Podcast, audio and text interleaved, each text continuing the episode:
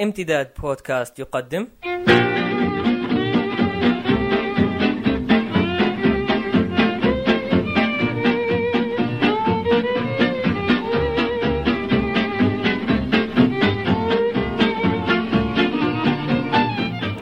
قراءات ثقافية.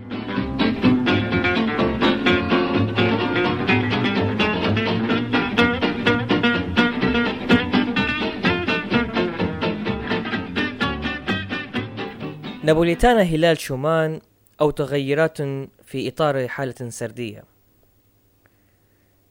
في الثالث عشر من يناير العام 2011 خط هلال شومان الكاتب والروائي اللبناني إهداء لي في الصفحة الأولى من روايته الثانية نابوليتانا. قائلا مصراتي هل نرى أكثر عندما نقرأ لغيرنا أم أن هذا مجرد اعتقاد؟ وعلى الفور جلست على الكنبة وشرعت في قراءة الرواية. ولم أتوقف عن قراءتها إلا في اليوم التالي حين وصلت إلى آخر سطر فيها محاولا خلق إجابة على سؤال هلال في إهدائه. حين كنت في حال يسمح لي بالتعمق في السطور الأدبية بهموم ثورة أقل ومرادفات وطن بات يتقلص في داخلي. وأتذكر أنني وقتها كتبت قراءة فيما يقارب الألف كلمة حول الرواية لأضع على مدونتي خاصة أني كتبت عن رواية هلال شمال الأولى ما رواه النوم. وقد انتقدت فيها تركيبة الرواية وقتها وقمت بنقد فكرة عدم وجود حبكة فيها. وأذكر أيضا أن كل ما كان يشغلني عند قراءتي لنابوليتانا بالإضافة إلى محاولة لخلق جواب لسؤال شومان هي البحث في أعماق رواية عن حبكة تصنع هذا السرد في المئة وخمسين صفحة هي حجم الرواية. ولم أنشر القراءة التي كتبتها حول نابوليتانا وذلك لأن الثورة المصرية كانت في أوجها. وقد قلت لهلال أنني سوف أنشر القراءة فور سقوط مبارك. ولكن ما إن سقط هذا حتى اشتعلت الثورة الليبية. وهذه حكاية أخرى لم تجعلني أنسى قراءتي لنابوليتانا وحسب بل نسيان كل ما قرأته فيما سبق. وطغى الفكر الثوري والغاضب والساخط وحم الرصاص والدم على مخيلتي الصغيرة حتى جاوزت كل الأبعاد الأخرى. إلا أن أدركت مؤخرا أن قراءة لنابوليتانا ضاعت رفقة الكمبيوتر القديم. وهكذا وجدت نفسي الآن جالس أعد قراءة الثانية بعد القراءة الثانية للرواية. وهنا بعد القراءة الثانية لنابوليتانا والتي كانت لسبب كتابة هذا العرض شعرت بأنني ولجت داخل إطار الشخصيات المرسومة بشكل أكثر عمقا من القراءة السابقة. ذلك أن هناك شيء ما في حياتي بات يتداخل مع سراديب قضية الشخصية المحورية في الرواية.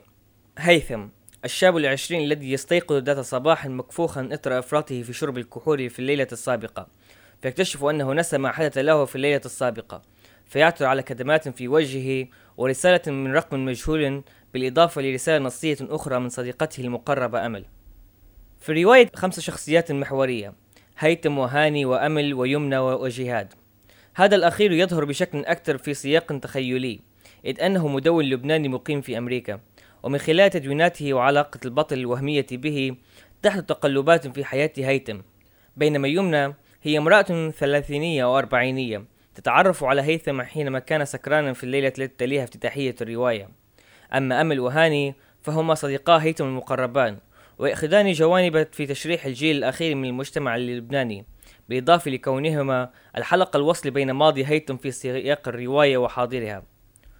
وإن كان هيثم يشعر بالخجل من نفسه دائما بسبب نتوء جسده وتقلص عضلاته حتى يراه القارئ بشكل عام شخصية ضعيفة ومنعزلة وهامشية إلا أن تتبع الصفحات والتحولات في حياته مقرونة بالناس القليلين حوله يجعلنا نلاحظ اشتغالا واضحا على معالم نفسية للشخصية من طرف الكاتب. فالتقنية الروائية مستخدمة في الرواية نلاحظ فيها اهتماما واضحا من قبل هلال على ترويض شخصياته وتحديد أماكنها ولهجتها وطريقة ملبسها وملامحها العامة أيضا. وهذا ما افتقرت له الرواية الأولى ما رواه النوم. والتي جعلتني كقارئ أتفاعل في نابوليتانا مع الأحداث وقد خلقت شيئا ما يشبه العلاقة مع كل الشخصيات مدركا لها وقادرا على استيعاب انفعالاتها بعد أن يستيقظ هيثم من نومه مكفوخا إثر إسرافه في الشرب في الليلة الماضية يبدأ بالبحث عن تفاصيل ما حدث في الليلة الماضية وهكذا يعثر على يمنى التي تعرف التي تعرف عليها وهو سكران وهي التي أوصلته لبيته. وفي خضم ذلك تشاجر هيثم مع أحد الأشخاص في طريق العودة وهو سبب في الأضرار التي حدثت في وجهه.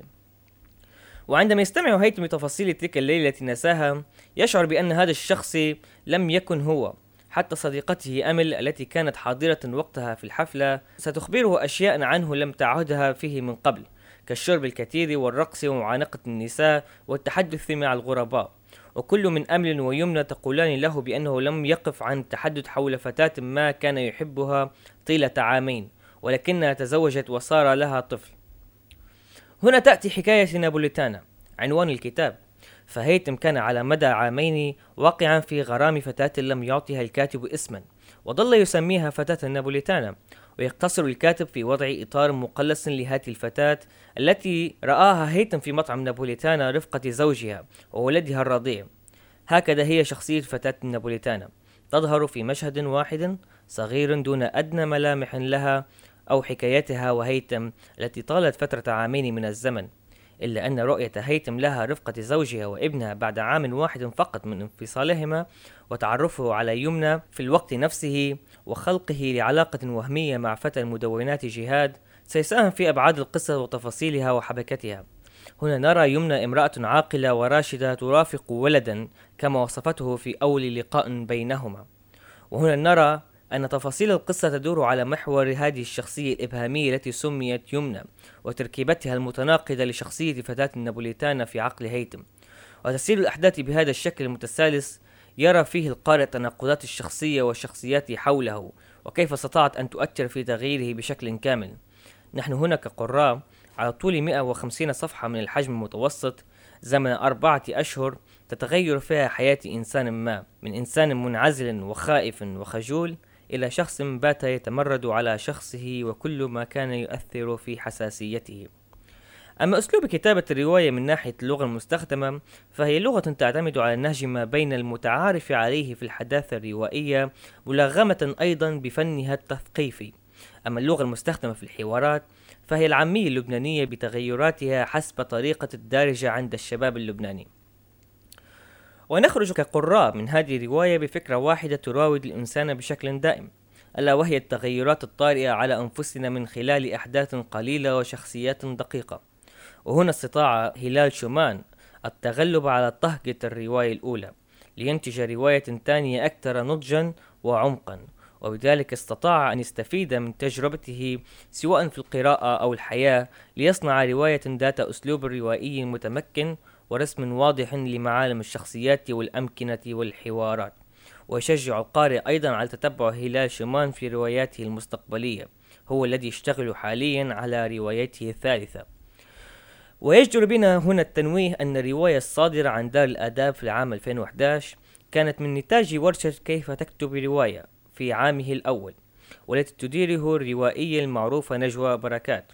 وهلال شومان من مواليد العام 1982 في بيروت ومتخصص في هندسة الاتصالات ونظم اتصالات الأقمار الصناعية إلى جانب عمله في التسويق والإعلام الرقمي. ينشر مقالات غير دورية في جريدة السفير ويشتغل حاليا على رواية وضع منها فقرة إبهامية كعادته على مدونته التي ينشر فيها أعمالا سردية وقصصية.